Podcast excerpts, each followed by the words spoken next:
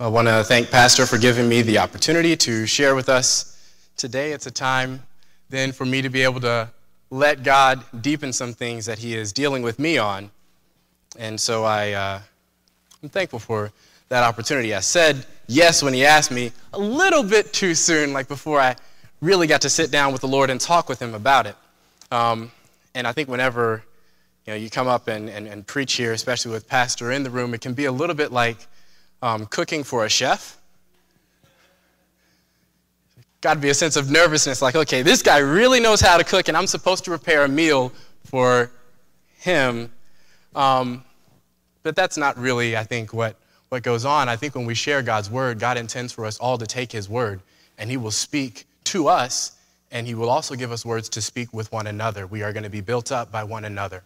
And what I've been blessed with um, from Pastor as he speaks is to just be nourished in how to read God's word and to take God's word for myself, to let God speak to me and to nourish me. And I think that that's what God is doing in all of us. So I'm thankful for the opportunity to just share with you some of what God has been dealing with me on. And so let's begin with some prayer.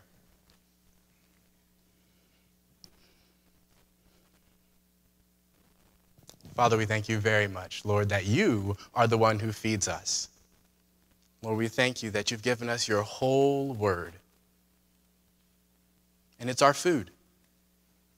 And you know how much we need it. We need to be nourished, Lord, at all times. And you've given us an abundant feast here in your word. And I pray that today, as we, Lord, just take a plate away and we dine upon it, Lord, that you would nourish us.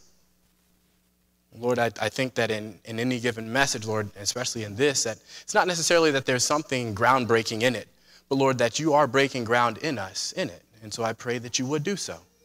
And that you would speak to us in a way that deepens your truth, truths that we know, and truths, Lord, maybe that we need to be reminded of. Lord, for me, you know how much I need this word that you are saying. This specific word. And I need you to deepen that in my heart and in my mind. So, Lord, I ask for myself that you would speak into my soul and into my spirit truth. And if there's anything that's not true, that you would uproot that.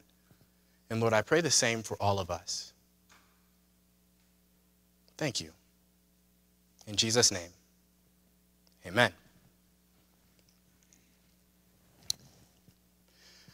Um, I was reminded as I was thinking about this message of church basketball league. Raise your hand if you've ever been a part of a church basketball league. Is that am I the only one? Man, oh man, guys, get ready for an introduction to a whole new world. I went to a church where basketball was super important to a lot of folks in the church. Two of the pastors were really big into basketball. And then you have a basketball league, and you find out a little bit who they really are there were some times where things got really intense and some sharp words were said on the basketball court between these two pastors because they obviously couldn't be on the same team. Wouldn't work. Um, but church basketball league for myself was an exercise in nervousness, anxiety, because I don't play so well. Um, but my friends assured me, hey, look, just be a part. Just be a part, Kelvin Todd. It's going to be okay. We'll help you out. Plus, this is just in good fun. Right, because I've heard about what happens in good fun on the church basketball court. Um, I was very nervous. And yet I stepped out, joined the basketball, uh, church basketball league, which went through the summer. And one of the guys on my team, his name was Brandon Randolph. And he became like an instructor for me. So there were things that he would let me know. Sometimes because I made a big mistake, he let me know, Kelvin Todd, Never, ever stand at the top of the key. That is not your spot. If you don't know what you're doing, don't ever stand there because that's a spot of pressure, and you better know how to handle the ball and what to do and how to command the court. So I took that instruction. I was like, okay, I will never, ever, ever stand in that spot. And so then I would move to a different spot around the ring. Well, he said, don't ever, yeah, unless you're going to take that big shot, don't stand there either, maybe. You just your, your, your, your skill is going to be in getting rebounds, Kelvin. I said, okay, I can do that. I can hop, I can grab the ball, I can bring it back down. This is going to be okay. And so defense became kind of my spot that I would um, really start to shine. And then I, you know, just keep the ball out of my hands when it comes to offense because I'm not really going to know how to dribble, and I'm not really going to know to confidently take the shot when it needs to be taken. Um, so Brandon Randolph was very, very much helpful to me. I remember there was one time where, as I was doing defense, I did a, I, I accomplished something for our team. I felt really good, and it wasn't a rebound this time. Usually that was my only thing, and I contributed a good number of rebounds. Um, but I stopped a pass that was going to another player on the other team, and so we were on their side of the court, and I was like, "Wow!" And I, in, in my mind's eye ear, like I can, I could just hear the crowd go, "Wow, Kelvin did it!" And so then I'm, I'm running up the court with the basketball. I was like, "Yes!" Next thing I know, I'm head over heels, just rolling at half court. Nobody tripped me, it was just me, and I tripped myself running with the basketball and promptly turned the ball back over, I, I think. I stumbled. And that's what um, I was afraid of. I was afraid of stumbling. It's why, whenever the ball came into my hands, I wanted to find the, the quickest way to get it out of my hands. I was afraid of stumbling in a public setting with friends that I knew and embarrassing myself. And isn't that, in some sense, what we all face at different times? Where we have responsibility, or where we have a task in front of us, or where we know that somebody's depending on us, and we don't want to, in that moment, stumble. So, as I was reading in Proverbs, and God says this in Proverbs chapter 4, verse 12 When thou goest, thy steps shall not be straitened. They're not going to be made difficult in a way that's going to trip you up. Your steps will not be straitened. And when thou runnest, thou shalt not stumble. That's a good promise. That's a good word. And I know it is found in Proverbs, which just gives us kind of these maxims and good ways of living. But I believe that that word is also borne out across Scripture that God has given us some assurances that will not lead us to stumble. He has not guided us in a way that He is trying to trip us up and to set us up to stumble. So I want to just explore that and really, there's uh, three points that I, that I have. One is, and the first one is God's input, and then our output, and then finally, the ongoing. So we'll start with God's input. And you'll hear me uh, from time to time reference uh, George Mueller. I've been reading um, and listening to some biographies on him, and it's been just really a joy to listen to his story and to read some of his story and to be reminded of this very real man. Um, some things that I had forgotten because I've read a biography of his as a kid, we read as a family, but it's been so long that it's cool to renew in my mind um, his story a little bit. So I will include some examples from his life, but also just from Scripture. So, first off, God's input. God's input. In Proverbs chapter 4, before verse 12, he says in verse 10, Hear, O my son. We know, yes, this is Solomon writing, but also this is God, our Father, speaking to us and saying, Here, I have some things to say to you. Hear, hear, listen. Hear, O my son, and receive my sayings. We know those times where we can hear something and not necessarily receive it. Like one of the kids on the bus today who was hearing what I said, and then she said, Yeah, but my shades aren't letting me hear what you're saying, Mr. Sims. So she was hearing me. She was not receiving what I was saying because she wanted to be standing up and moving around the bus, and so she wasn't ready to receive. He says here, and God is saying to us, Hear, O my son, and receive my sayings. And there's good that comes from that when we hear God's word, when we receive God's word.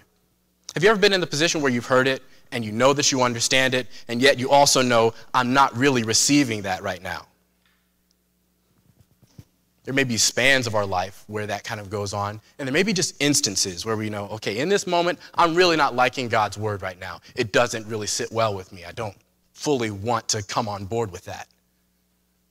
That's something that we want to learn to surrender in because on the other side of that, we miss out on a blessing that God gives. Oh, my son, receive my sayings, and the years of thy life shall be many. I have taught thee in the way of wisdom, and I have led thee in right paths. That's a beautiful thing as well. There's all kinds of leaders in our world who can lead us in all kinds of ways. And sometimes they may not lead us in a way that's good. Sometimes they may not lead us in a way that is right. Sometimes knowingly so, they will say, you know what, I'm just going to take you down this path because I really do want to trick you. I don't think that that's going to be best, or because I think that this is going to be for my good, maybe not yours, but please go this way. There are those people. And then there are a good number of people who mistakenly lead us in a way that is not right, and they don't know any better. I teach kids who have parents like this all the time. As a matter of fact, all of us probably at different points have been that person where we thought that the way we were leading somebody to take was good, and we found out later it was not good. This is a common human problem where we think that we know a way that is right. All the ways of a man are right in his own eyes.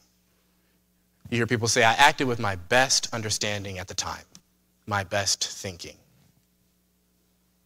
and it's not always right.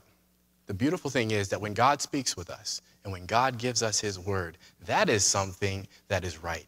And it is a path that He is setting us on that is good. And He's never mistaken. That's good. I have taught thee in the way of wisdom. And don't miss the fact here that we need to be taught. We don't always know, we don't automatically figure it out. We have to go to God's school and be taught the way of wisdom. And God says, The good thing is, I have a school for you. I'm going to lead you, I'm going to teach you the way of wisdom. I have led thee in right paths. And it's out of that where he says, Here, receive my words. Yes, I have been teaching you. Out of that, that he says in verse 12, When thou goest, thy steps shall not be straitened. This idea is also um, borne out in other parts of Scripture. Matthew chapter 6, Jesus says, Therefore, whosoever heareth these sayings of mine, Jesus had words to say. And he said, If you hear them, but not just hear them and do them, I will liken him unto a wise man which built his house upon a rock. In other words, God's word, Christ's word, is like a rock that we can stand on. Which built his house upon a rock, and the rain descended, and the floods came, and the winds blew and beat upon that house, and it fell not, for it was founded upon a rock. God's word is a rock, and anything else, we have a song about this, is sinking sand. And Jesus talks about that. Those who hear his sayings and then don't do them, they're not building on his word. So they are not building on a rock, they are building on sand. And when the rains descend and when trouble comes, there's destruction. What I was reminded of in George Mueller's life and listening to his auto, and listening to his biography and looking at his autobiography, and really mostly most of this just comes from his biography that someone else wrote, is that he had to learn the way of wisdom. He had to be taught. He was not always a man that was a man of God, doing what was right, setting an example, following the Lord closely. He had a time in his life where he was very much disobeying God. His dad, from a young age, said, Hey, look, I want my son, George, to um, go into the ministry. But George wasn't a good kid. He loved to steal, so he stole from his dad, which was not good. Um, not, so he went through this span of time where he was doing that. He was a drunkard as a teenager. So he would walk around and be drunk as a teenager. As a matter of fact, when he was 16 years old, he spent Christmas Day, when he was 16, in prison for stealing. And while he's there in prison, there's an older man who's also been a thief. And I don't think that much older, so I say an older man, but I think he was also a young man, but just older than George, who was also a thief. And they traded stories back and forth about who was the better thief. And so George would embellish like his stories and say some things that were not true about himself just so that he could be kind of bigger in the uh, thieving reputation world than this guy that was he was sharing a cell with. He did not walk in the way that was good, even though he was getting some of that instruction. He had to learn to receive the sayings of God, and he did. But even after he became a Christian, he had to learn and be taught in the ways of the Lord. There's this one uh, funny spot where um, in his life he was persuaded that God wanted him, to, wanted him to go into missions. So he was going to go to a foreign mission field.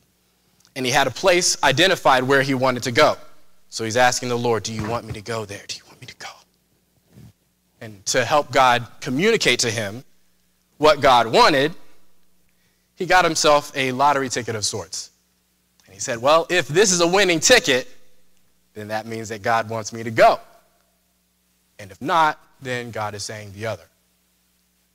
Now, I'd say that, and like those of you who know George Mueller's story, you just go, he really did that at one point in his life. Yes. He did not know how to hear from the Lord at that time. And that was his best guess at how to understand God's direction for his life. And we can laugh at that, but also as we think about ourselves, have there not been times in our lives where we've made some foolish steps because we didn't know any better and we were doing our best at the time to understand how would God speak with us? God will teach us. He will teach us in the way of wisdom. He will lead us in right paths. That is God's input. So he has an input for us, and that is his word. Everything else that comes from that is built on that. His word first. If this promise of when thou goest, thy steps shall not be straitened, and when you run, you will not stumble, if that's going to apply to you and me, the first part of receiving his word needs to apply to you and me, needs to live in us. Otherwise, it doesn't apply. This is a promise specifically to the people that receive God's word. But then when we receive it, there is another step. We have an output. And this is where God's really been speaking to me because he, what he's saying here is, Kelvin Todd, I've given you my word, and you are to walk in it. There's a way for you to go. There are steps for you to take. You're to walk daily in my word. That means the things that you do in any given day and in any given season in your life, you're walking out what I've written, specifically in your circumstances. And as I've been a teacher and now I've stepped into some administration at my school, I get a little, there's a temptation to be nervous and a little bit anxious at the responsibility that comes my way because then I know, look, if I make a mistake, if I stumble, there are people who bear those consequences. There are children, there are families who don't get what they should get because Kelvin Todd failed to serve them in the way that he should, and he didn't know any better. Lord, keep me from stumbling. And so, as I face any given situation and any given decision, my temptation is toward paralysis. Maybe I'm the only one, but my temptation is to go, oh, a decision has to be made. And just bite my nails until finally, like, I'm in a corner and I finally have to make that decision. That's the temptation for me. I don't know what it is for you. Maybe you're the kind of person who's just like, hey, decisions are, that's my jam. I make decisions all day long. And I, you, maybe, that's, maybe that's you. But for me, there's a, this hesitation because I'm waiting for a certainty.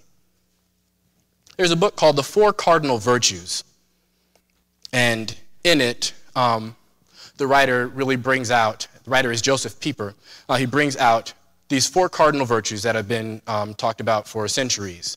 And the first and principal cardinal virtue is prudence. Prudence. The sense of rightness in the moment in any given situation. And he quotes from Thomas Aquinas, who has to talk about prudence when it comes to making a decision, and specifically with those who may hesitate to make a decision because they're hesitant to take action until they have certainty that the outcome will not be a stumble. He says here about, he says, Thomas Aquinas says, the certitude of prudence cannot be so great as completely to remove all anxiety. When I read that, I felt a little bit sad. Like, that's exactly what I want. I want the anxiety to be gone in any given decision and any given action. He says, You can't remove all anxiety. That's a profound statement, this. Man, then, when he comes to a decision, cannot enter, sorry, cannot ever be sufficiently prescient, nor can he wait until logic affords him absolute certainty. If he waited for that, he would never come to a decision. That's my temptation. I don't know if that's yours. But if we're waiting for certainty, we're not going to get that. Not a logical certainty. So then, what does he say to that? He says, then, the prudent man does not expect certainty where it cannot exist. Nor, on the other hand, does he deceive himself by false certainties. The decisions of prudence and the intuitions of providentia, basically, he says, are from several, several sources. And among them, and the last one and the chiefest one that he lists is from the grace and direct, grace of direct and mediated divine guidance. So the only certainty that we can depend on is God to guide. Logically, I will never get the full certainty that I need in that moment. So that speaks to me because it says to me when I'm going and I'm afraid of, or actually before I go, and I'm afraid of stumbling, that thing that I'm waiting for, that certainty, that anxiety to be removed, I'm not about to get that. So, what does this passage say to us? Proverbs 4, verse 12. Notice the first three words. If you look at the first three words there of Proverbs 4, verse 12, what are they? When thou goest. Not when you're waiting to go. See, what I want is, okay, God, while I wait, make the whole way straight, make sure that it's something I'm not going to stumble, and then I'll be stepping out. All right? Once you've given me that guarantee. And what he is saying here is, when you go, your steps will not be straitened. When you run, you will not stumble. But the inactive person is not about to get that. James, I believe, puts it a different way. He says, when God gives you a word, you better make sure that you're going to act on it, otherwise, you're not about to get the word. Because you must be a doer of the word. Don't think that you're going to receive something from God if you're not going to act on it. We need to be acting on the word. So, we have to take an action. But this temptation, I think, also is just a human temptation right? You look at Gideon, and Gideon, when God speaks to him, says, Hey, look, I'm about to lead through you. And he goes, Well, give me a little bit more of a guarantee. And there are times where God will give us some of that. But there is always a point where we have to step out and take action like he has called us to in the midst of a less certainty, humanly speaking, and just certainty from God and his word. God had spoken to Gideon, and he had to move on the word of the Lord. God speaks to us, we move on the word of the Lord. God spoke to Moses, he had to move on the word of the Lord. Also, you see this with, um, I believe his name was Barak, when he was told, hey, look, lead the army. And he says to Deborah, I'm not about to go unless you're with me. And what I read in that is a sense of like, okay, look, I'm not necessarily certain that God's just with me, but I'm sure he's with you. You be here, we'll be good. And then she says, well, the credit's going to go to somebody else. There's a sense of, wanting a certainty, and we need to remember that our output is to take action on God's word. This is not just true in our lives and just true in what we see in Scripture, but in George Mueller's life, the same thing was true. He had to look at the word and learn to take action based upon it. When you think about George Mueller, I'll tell a little bit of his story for those who may not know. Um, he ran or started and ran several orphanages. I believe it came to five by the time of his death. He had five orphanages, and hundreds of orphans that depended upon him for everything. Not only that, but he had a printing ministry that printed scriptures and, and, and, and, and texts, and that depended on him. Also, by the end, he was a missionary going throughout the world, so he did become a missionary, and those he had to depend on the Lord to, to provide for that. When he first started, I think he needed 150 pounds a year when he opened his first orphanage. By the time he finished, he was living on thousands of pounds a year. to provide for the hundreds of orphans that depended on him, the printing ministry that came from him, and his traveling ministry. That's um, who George Mueller was. But if you think about the man when he first started that first orphanage, he didn't have an account where he said, okay, we're going to bring in some orphans. We have all this money. We have these things set up. It's now set so that for the next year, everything is provided. He literally is opening the doors when he doesn't have a hundred pounds to provide for them. Can you imagine telling orphans, come, we've got a table spread for you, we will take care of you, when you know that humanly speaking, you've got nothing? Talk about a man who takes action because he knows that God had called him. But he had to learn that. So, to speak to his history a little bit, when he became a minister, he um, went into ministry with his brother. And as a minister, he and his brother became persuaded that the way that they were supposed to be getting, be getting paid traditionally was not biblical. How they did it back then, you had a pew and you would pay for your pew, and that money would come in to go to the funds for the church. So, can you imagine just coming into church and, okay, have you paid for your pew? Then you have your spot, and therefore we know that everything else for the church and for the pastor is all taken care of. They said that doesn't seem to be right to us that people should have to pay for a pew so that we can have an income. So they turned down an income and they decided to live by faith. And they put a box in the back of the church and said, if people want to give for our ministry, they can put it there, but we're not about to require people to pay for this pew rental because that's not biblical. In other words, they looked at the Word of God, they heard God's Word, and they said, We see God saying something here. And that means what he's saying there is how we're getting paid is going to be wrong. So we're going to take action. We're not going to wait for certainty that we will be provided for. We're going to step out in faith and tell the church we're not, we're not taking a salary. And that's the decision that they made. Acting in faith, stepping out, that was their output after receiving God's input. God's word said it, so he took action. And the same thing came about when he started his first orphanage, and his second, and his third, and his fourth, and his fifth. And then you can imagine that once he's started all of those, and then he's also seeing that God is calling him to travel abroad and go and share God's word with many other people to the point that he's gone from his orphanage for months on at a time, wondering, should I do that? Because if I leave here, then are they going to be provided for here? Are these orphans going to be taken care of? If God has called me, then that's what I'm going to do. So then he took that action. Now, he didn't do so rashly, but he knew, okay, God, if you're going to call me to do this, then you will provide. And he prayed to the Lord specifically for the funds that he needed, and he waited until God set those funds, and then he took that, took that step that he already knew that God was calling him to. And he had already planned his travels. This is a man who stepped out in faith. It was actually to the point once when he took his first missions trip that God provided the 2,000 pounds, I think, that was needed to run the orphanage, to pay for his travels, to pay for the printing that needed to go out all at that one time.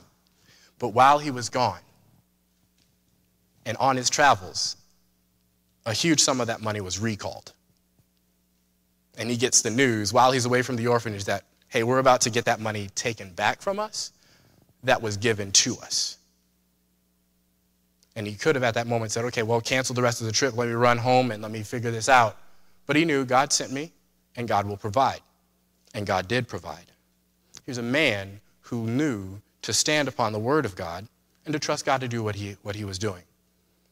Now, George Mueller would also say, and I would also hasten to add, that he did a lot of things that were not necessarily um, something that God said, you have to do it this way.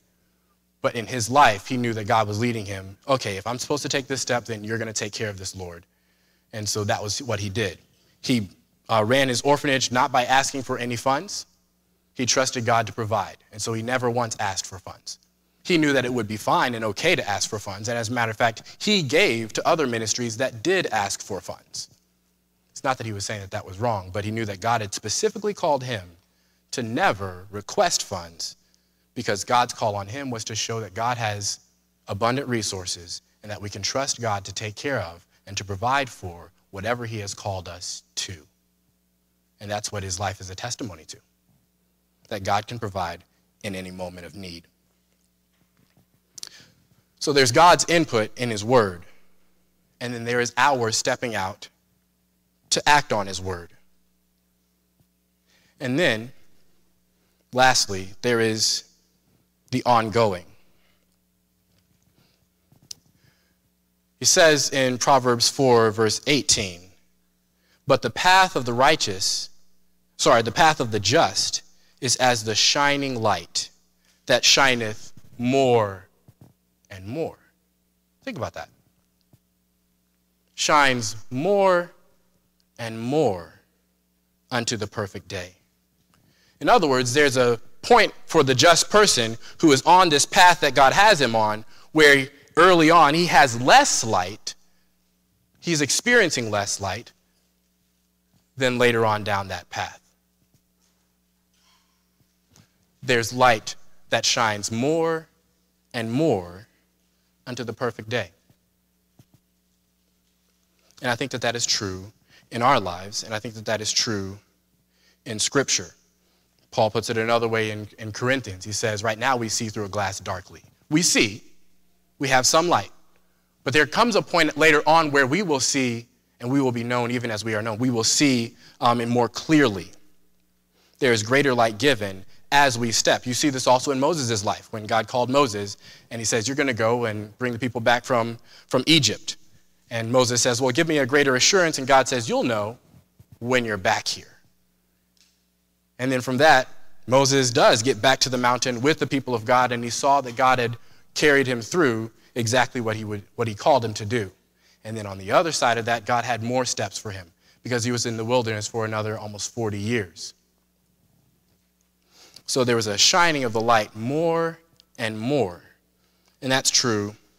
Um, I believe also in George Mueller's life, you see this, where even later on in his life, as he now has five orphanages and he has these ministries that are dependent on him, here is something that, um, that is said about him in those last years. He started the ministry in the 1830s, I believe, and now in 1874, some 40 years later, he's still going in the ministry. And it says, All this was from first to last and of necessity a work of faith. How far faith must have been kept in constant and vigorous exercise. In other words, his faith was stretched day to day to day. Exercised and can be appreciated only by putting oneself in Mr. Mueller's place. In the year 1874, for instance, about 44,000 pounds were needed. Now, remember when he first began, he didn't need but, say, 150 pounds.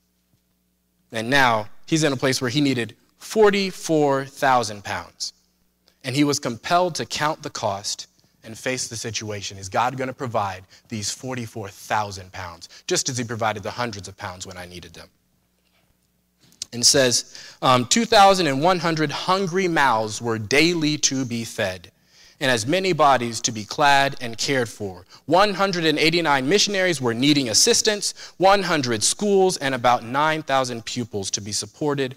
4 million pages of tracts and tens of thousands of copies of the scriptures to be yearly provided for distribution. This was all that depended upon him. And beside all these ordinary expenses, inevitable crises and emergencies, the man who was at the head of the scriptural knowledge institution had to look for had to look at this array of unavoidable expenses and at the same time face the human possibility and probability of an empty treasury whence the last shilling had been drawn. Let him tell us how he met this prospect. In other words, how did he respond when he faced a situation where he needed these tens of thousands of pounds?